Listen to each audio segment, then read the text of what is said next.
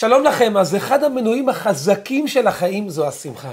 כשיש שמחה יש חשק, מוטיבציה, רצון לעשייה, כוח להתגבר על מכשולים, על אתגרים שבדרך.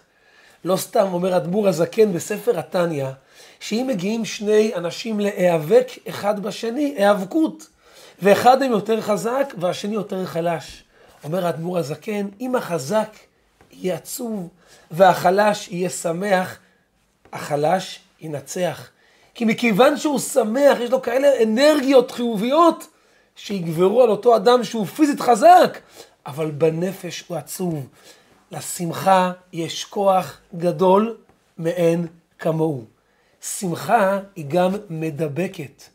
תראו בבית שלכם, כשאחד הילדים שמח, מאושר, מבסוט, באופן אוטומטי אנחנו גם הופכים להיות יותר שמחים.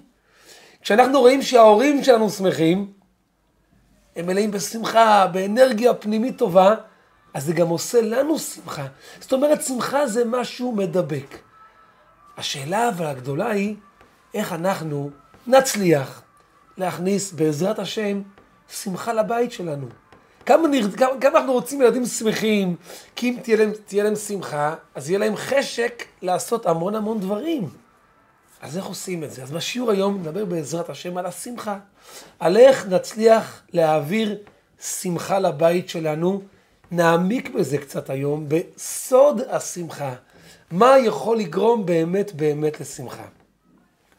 הדבר הראשון הוא שאם אנחנו רוצים שילדים יהיו שמחים, אז אנחנו צריכים להיות שמחים. אי אפשר להעניק דבר שאין לנו אותו. אם אני רוצה להעניק למישהו מיליון דולר ואין לי מיליון דולר, אז איך אני אעניק לו מיליון דולר? אם אני רוצה להעניק שמחה, ואין לי אותה, אז איך זה יקרה?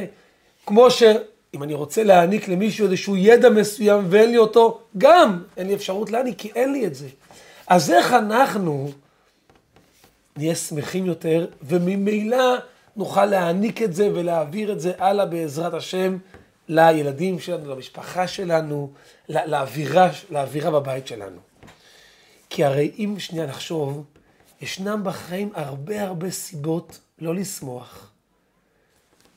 מלא פעמים החיים מלאים באתגרים, דברים לא הולכים כמו שאנחנו רוצים.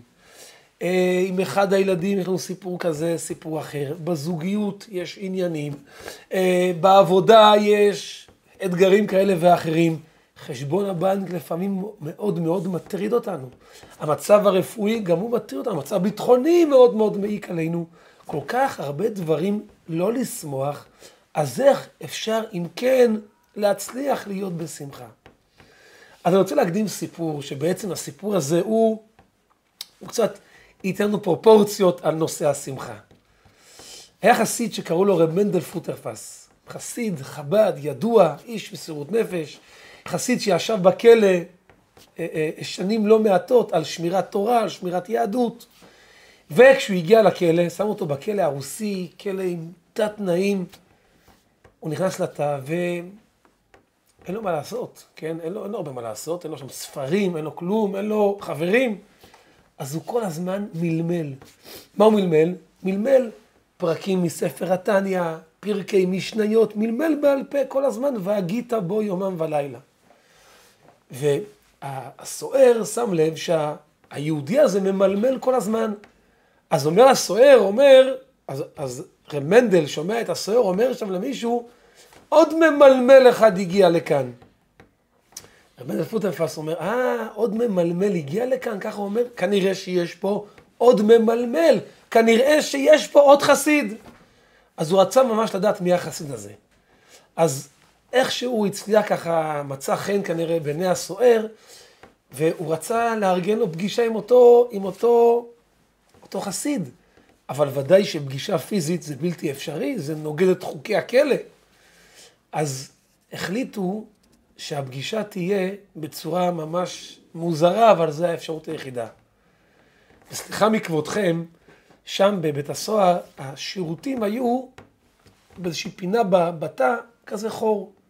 ובכל תא היה חור של שירותים, ולמעלה, למטה הייתה איזושהי כנראה תעלה כזו שמחברת בין כל אה, החורים האלה של השירותים, אז פגיש, פגישה זה אומר לדבר לתוך אותו חור אחד עם השני. אז הם סיכמו על יום בסיוע אותו סוער, שבו ייפגשו, שעה מסוימת, ורב מנדל פוטרפס החסיד מכניס את ה... מתקרב עם הראש לאותו חור, ואומר, שואל, מי, מי נמצא כאן? מי היהודי? מי החסיד שפה איתי? ואז הוא שומע קול שאומר לו, זה אני, רב מוישה. מי זה רב מוישה? אה, רב מוישה וישצקי, רב מוישה, אתה פה. וואו, אני לא מאמין שאתה פה, רב מוישה. רב מוישה, שואל רב מנדל פוטפרס את החסיד, רב מוישה, האם אתה שמח? עכשיו רק תתארו לכם את הסיטואציה, שניהם עם הראש בתוך כזה חור, ומה הוא שואל אותו? האם אתה, רב מוישה, האם אתה שמח? אז רב מוישה עונה לו, איך אני אהיה שמח? ולקחו את התפילין שלי. אז איך אני אהיה שמח? אז אומר לו רב מנדל, לקחו את התפילין שלך זה בעיה, אבל אם את השמחה לקחו לך, זו כבר בעיה גדולה. צריך להיות בשמחה. מדובר פה על שני אנשים, אין להם שם אוכל טעים, אין להם שם כוס קפה, אין להם שם חברה, שום תנאי נורמלי, אנושי, אין להם שם. ורב מנדל פוטרפס מצפה פה לאיזושהי שמחה. מה, מה הולך פה? הרי בוא שנייה נתבונן. מה גורם לאנשים לשמחה? להרבה אנשים בעולמה, כשהולכים למסעדה טובה, הולכים לסרט טוב, הולכים לחופשה טובה, זה גורם לשמחה. את כל זה לא היה לו שם. אבל האמת היא שמי שאצלו שמחה תלויה בסרט טוב, בחופשה טובה, באיזה פינוק כזה או אחר, הוא לא באמת שמח. הוא פשוט כל הזמן צריך סוג של קביים שיעזרו לו לשמוח. אין לו שמחה שהיא נובעת מבפנים, הוא צריך עזרים חיצוניים שיסמכו אותו, כמו אדם שלובש למשל משקפיים. למה? כי בלי המשקפיים אני לא אראה טוב, אני צריך עזרים, כי בלי זה אני לא אראה טוב. אדם שהולך עם קביים, כי בלי זה הוא לא יצליח ללכת. אותו דבר, אדם שצריך כל הזמן כל מיני דברים חיצוניים שיגרמו לו לשמחה, מה זה אומר? שהוא לא באמת שמח, הוא תמיד צריך את הסיוע החיצוני. וכשמגיע הסיוע החיצוני הוא שמח, זה נגמר, השמחה הולכת עד, עד לבילוי הבא, עד, עד ההתרגשות לקראת הגירוי, הבילוי, ההנאה הבאה. איך אנחנו ניצור שמחה פנימית, שמחה כזו, שהיא תהיה כמשהו שנובע מתוכנו, מהמנוע הפנימי שלנו, כי כך באמת צריך להיות, ותסתכלו משהו מעניין.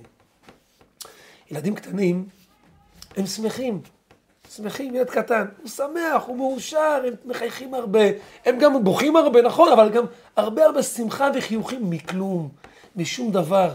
אבל לאט לאט אנחנו גדלים, פתאום זה, זה יורד אצלנו, אנחנו נהיים יותר רציניים, יותר מסוגרים ופחות פחות גם שמחים. למה? למה כל זה קורה? הנקודה היא שישנם שני דברים בגדול שיעזרו לנו להיות שמחים.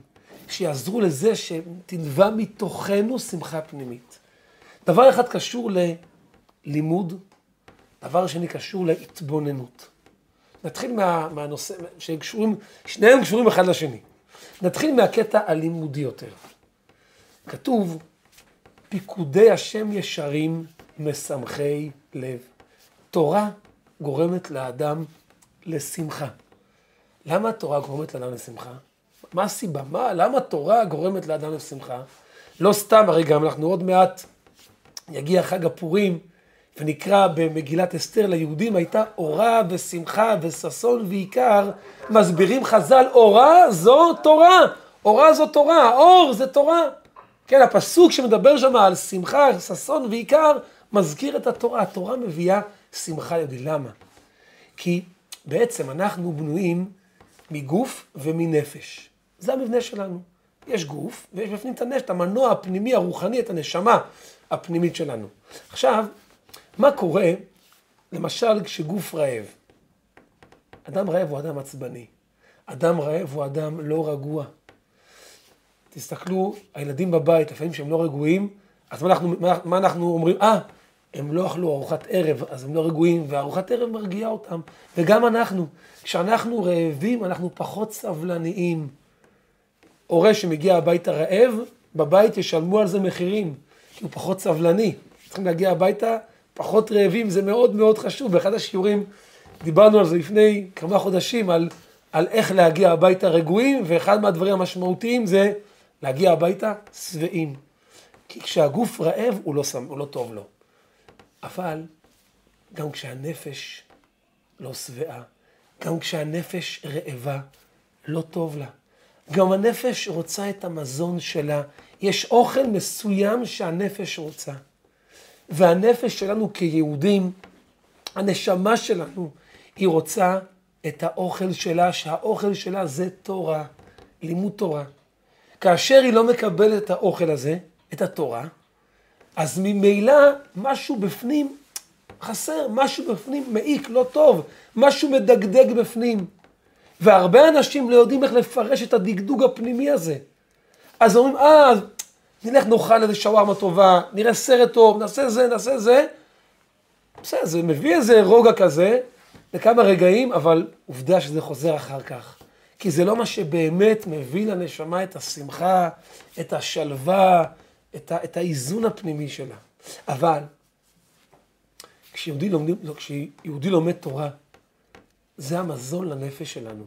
זה מביא לנו הרבה הרבה שמחה פנימית, שלווה, רוגע. אנשים שלומדים תורה הם אנשים שמחים בשמחה פנימית עמוקה, בלי כל מיני עזרים חיצוניים. אז דבר ראשון, אם אנחנו רוצים להיות אנשים יותר שמחים, אז אין פה קוסמיות, אין פה לקחת כדור ולשמוח. זה לא הוקוס פוקוס. צריך לעשות משהו. ואחד מהדברים, לקבוע עיתים לתורה. זה גם, גם גברים, גם נשים, ללמוד משהו. לקחת נושא מסוים, מגיע, מגיע, מתקרבת שבת, לומדים איזשהו נושא על פרשת שבוע. לומדים אותו אבל לא ככה בשטחי, בעיון, בלהבין טוב, לאט לאט, בהבנה טובה ועמוקה, פתאום נרגיש איזו אנרגיה פנימית, שמחה פנימית, חיות פנימית שלא הייתה לנו. וזה מביא שמחה לבן אדם. אצל ילדים קטנים השמחה קיימת, כי אצלם הקונפליקט הפנימי הזה בין נשמה לגוף עוד לא, כל, עוד לא קיימת כל כך. אבל כמה שאנחנו גדלים, במיוחד שמגיעים לגיל בר מצווה ולגיל בת מצווה, שאז הנשמה האלוקית נמצאת בתוכנו עם כל העוצמה שלה, ומתחילה לדרוש את הדרישות שלה, וכשזה לא קורה, אז היא משדרת איזושהי מצוקה. ולכן מהגילאים האלה פתאום הילדים השמחים הופכים להיות ילדים קצת יותר מופנמים ו, ופחות פחות. למה? אחד מהסיבות, כי הנפש רוצה דבר והיא לא מקבלת, אז היא משדרת חוסר שמחה. כמה שנעניק לה את זה יותר, היא תהיה יותר שמחה. שוב פעם, פיקודי השם ישרים, משמחי לב. הדברים של הקדוש ברוך הוא, הם משמחים את הלב. אז אם כן, רוצים שמחה, לימוד תורה. זה נקודה אחת. עוד נקודה, שזה קשור אחד לשני, צריך קצת להתבונן. יש בספר התניא, באיגרת הקודש, סימן י"א, אומר שם בעל התניא, האדמו"ר הזקן, שאם אדם רוצה להיות בשמחה, הוא לא, אומר, הוא לא אומר אם אדם רוצה, הוא אומר אדם חייב להיות בשמחה. למה? הוא מסביר שם, הוא נכנס להסבר עמוק ועוצמתי ביותר, למה יהודי חייב, חייב, חייב תמיד לשמוח ולא משנה מה קורה. ו, ובשביל להבין את מה שכתוב שם, נקדים סיפור. סיפור אה, אה, מאוד מאוד יפה, מסופר על סבא של הרבי מלובביץ', קראו לו הרב מאיר שלמה ינובסקי, הוא היה רב. ו, והרבי, הרבי מלובביץ' נולד בי"א בניסן, ובי"ח בניסן הייתה ברית המילה שלו. י"ח בניסן זה באמצע חג הפסח, חול המועד פסח. והברית התקיימה בבית של, הר... של, ה... של סבא שלו, הרב רבי מאיר שלמה.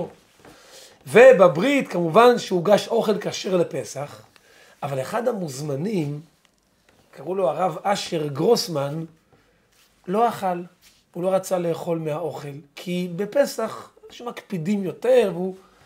אז הרב, הרב רבי מאיר שלמה ינובסקי, סבא של הרבי, רואה שהיהודי הזה לא אוכל, ואז הוא פונה אליו ואומר לו, אומר לו, רב אשר, האמת שאני אמור להקפיד עליך. כי מה זה שאתה לא אוכל בבית של הרב? אתה לא סומך על הרב? אני, אני הרב. אבל הסיבה שאני לא אקפיד עליך, כי אתה הצלת את חיי.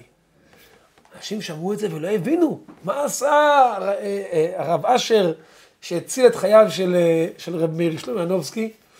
אז התברר להם הסיפור הבא, שפר, שבאותה תקופה הייתה מחלה, מחלה, מגפה שקראו לה טיפוס, והרבה חללים אותה מגפה הפילה. ולא עלינו, סבא של הרבי גם חלה באותה מחלה. ובגלל שהוא חלה באותה מחלה, באותה תקופה מה שהיו עושים, כל מי שחלה בזה לקחו אותו לאיזשהו בית הסגר, שלא ידביק הלאה, והרבה הרבה נפלו שם ומתו. חלק ניצלו, אבל לא הייתה תרופה ממש למחלה הזו, וככה היו, היו עושים להם כזה הסגר למי שחלה בזה, בדיוק כמו שהיה אצלנו אה, אה, בקורונה. וסבא של הרבי חלה ושמו אותו שם. הוא מספר שלהיות שם עם אנשים, עד חברה, גויים, חולים, מתים, הייאוש התחילה לחלחל בתוכו מאוד מאוד חזק. אבל החבר שלו, רב אשר, לא יכל לסבול שחברי הרב נמצא בכזה מצב. מה הוא עשה? הוא לקח את ספר התניא, פתח באיגרת הקודש י"א, שמתחילה במילים להשכילך בינה, והיה הולך כל יום, ועומד שם ליד החלון של אחד מבנים, של, של אותו בית הסגר, וקורא את האיגרת הזו בקול, יום אחרי יום אחרי יום, הוא לא יודע אם החבר שלו שומע את זה, אבל הוא אומר, אולי, אולי, אולי הוא שומע את זה, וזה ייתן לו קצת כוח. וככה הוא עשה יום אחרי יום אחרי יום, בסופו של דבר, הרב רבי מאיר שלמה העברי ויצא משם, והוא אמר, אמר לרב אשר, דע לך, שמה שאתה קראת כל יום נתן לי כוח, ובזכות זה אני חי, בזכותך אני חי, תודה רבה. לכן אמר לו ברית המילה, אמנם אתה לא אוכל מהאוכל שלי, זה אמור לגרום לי להקפיד עליך, אבל אני לא אקפיד עליך כי אתה הצלת את חיי. מה כתוב באותה איגרת נפלאה שמביאה כוח גם בכאלה מצבים? אז כדאי מאוד לכל אחד, לכל אחת, לפתוח את זה בפנים, ללמוד את זה בעיון, אבל נקודת הדברים היא, מסביר שם האדמו"ר הזקן בעל התניא, שאין רע יורד מלמעלה. למה? למה אין רע יורד מלמעלה? כי הרי הקדוש ברוך הוא בורא כל שנייה את העולם מאין ליש. כל רגע בורא את העולם, ברגע זה, ברגע זה, ברגע זה. גם אותי הוא בורא כל רגע מאין ליש. אז אם כן, ההתעסקות שלו איתנו היא לא ברא אותנו וזהו, הוא בורא אותנו בכל שנייה. מתעסק איתנו כל רגע. והוא הרי עצם הטוב. ויש כלל שטבע הטוב להיטיב. אז הוא כל רגע בורא אותי, מתעסק איתי, יוצר אותי, יוצר אותי מחדש, והוא הרי טוב, וטבע הטוב להיטיב, ממילא רק טוב יורד מלמעלה. אה, אם ככה, אבל איך אני רואה דברים רעים? יש קשיים, הילדים, פרנסה, בריאות, זוגיות, עבודה, מלא מלא קשיים. כי אנחנו לא תמיד מצליחים להשיג, לפעמים הטוב הוא, הוא סוג טוב כזה שנסתר ונעלם מעינינו, אנחנו לא רואים את זה, אבל באמת, באמת, זה טוב אמיתי. גם כשזה לא נראה לנו כמשהו טוב, זה הכי לטובתנו שבעולם. וכמה פעמים קרה לכל אחד מאיתנו, תודו על האמת, שדברים שקרו לנו שחשבנו שהם לרעתנו, פתאום התברר שהם הכי לטובתנו. לכל אחד יש סיפורים וחוויות כאלה מהחיים, לכל אחד, לכל אחת. אז אנחנו לפעמים רואים את זה מיד, לפעמים רואים את זה אחרי זמן, אבל זה לגמרי לטובתנו. נסגרה דלת, הרווחנו שנפתחה דלת אחרת, ויש המון המון דוגמאות מהחיים. אם כן, אומר שם אדמו"ר הזקן, גם כשמשהו נראה לנו כרע, כי, כי אנחנו אין לנו השגה עמוקה ופנימית וראייה לטווח ארוך, אבל אין רע יורד מלמעלה והכל טוב. אפילו הוא אומר שם מילים חריפות, ש, שמי שלא מאמין בזה הוא פשוט כופר, כי הוא בכלל לא מבין איך העולם הזה מתנהל. ואם כן, כאשר מתבוננים בזה עוד ועוד, לומדים את האיגרת הזו, מתבוננים בזה. חושבים על זה. קרה לי משהו, אבל זה ודאי לטובתי, כי השם מנהל את זה. השם הוא הבמאי של כל, ה, של כל התסריט שמתרחש כאן בעולם, הוא הבמאי. והוא במאי טוב שעושה רק טוב, אז באמת אין רע. אין רע, אין רע, אין רע בעולם, אין רע יורד מלמעלה. וכאשר אדם מתבונן בזה עוד ועוד ועוד, זה ממלא אותנו בשמחה, בשלווה, באמונה, באופטימיות. בפרופורציות, בלהירגע, וזה שווה המון. אם כן, בשביל להגיע לשמחה פנימית, לא שמחה דרך דברים חיצוניים, שזו לא שמחה פנימית אמיתית, אלא שמחה שתהיה, שת, שתצא מהבפנים שלנו ות, ותשודר גם החוצה, זה כאשר אנחנו נעניק לנשמה את האוכל, את המזון שלה, את הלימוד תורה שהיא כל כך רוצה, ושנתבונן בזה שבאמת הכל מגיע מאיתו יתברך, והוא טוב, וטבע הטוב להיטיב, והוא כל רגע בורא אותנו עם שיא הטוב שלו, וכאשר נתבונן בזה ונפנים את זה עוד ועוד, תהיה לנו הרבה יותר שמחה בחיים שלנו, ואז גם נוכל להקרין את זה הלאה, בלי הרבה מאמץ. כשזה יהיה אצלנו, זה ישודר, אנחנו נבוא הביתה עם מוטיבציה, עם שמחה, עם אנרגיות טובות, זה ישודר הלאה. זה גם כמובן יתבטא בהתנהגות, בדיבור, בצורת ההתייחסות שלנו לכל דבר שניפגש איתו, וזה ישודר הלאה. אם כן, רוצים להעניק שמחה לילדים, דבר ראשון שנתמלא בשמחה בעצמנו, ואז בעזרת השם זה יעבור גם הלאה. כמובן שעוד פעם, אחד מהדברים שיעזרו לזה להתממש, אם חושבים פעם אחת על מה שנאמר פה עכשיו, על, על, על, על, על אותה התבוננות, זה לא באמת יעזור. אבל כשחושבים על זה, כשמתבוננים בזה מדי פעם, אני הולך לישון בלילה, אני שוכב דקה, שתיים, דקה אחת, חצי דקה, חושב על זה. אני לפני שאני מתחיל תפילת שחרית בבוקר, חושב על זה. עוד, עוד, בכל מיני הזדמנויות ביום, שאני בראש אפילו מתכנן, אני חושב על זה, לאט לאט זה יחדור לתוכנו, נפתח מדי פעם איגרת י"א בספר התניא, באיגרת הקודש שם, ונלמד את זה. נקבע איתי עם התורה, נתמלא באנרגיות טובות, ואז יהיה בעזרת השם ליהודים, הייתה אורה ושמחה וששון ועיקר. בתקופה הזו אנחנו כך זקוקים לשמחה גלויה לעם ישראל, אז שנזכה בעזרת השם שמשיח יבוא ותהיה שמחה אמיתית. וכל העניינים הלא נעימים שמתרחשים עכשיו של מלחמה, ולא עלינו, לא עלינו פצועים, שיותר זה לא יקרה חלילה. ושיחזרו החטופים, ויבריאו הפצועים, והמשיח יבוא ויחיו המתים הקדושים שנרצחו בתקופה האחרונה, שבעזרת השם כל זה ייפסק ונזכה לשמחה אמיתית. אם אתם מרגישים שהשיעור העניק לכם איזו נקודה משמעותית לחיים, שתפו הלאה, שתף חבר, שתפי חברה, תעשו גם לייק, זה יפרסם את זה לעוד יהודים, תרשמו תגובה, איזו תובנה משלכם, זה יעשיר אותנו וגם יעזור שעוד יהודים אה, אה, יזכו לקבל את המסר הזה, שיהיה בשורות טובות, חודש שמח, בשורות טובות לעם ישראל, תודה רבה.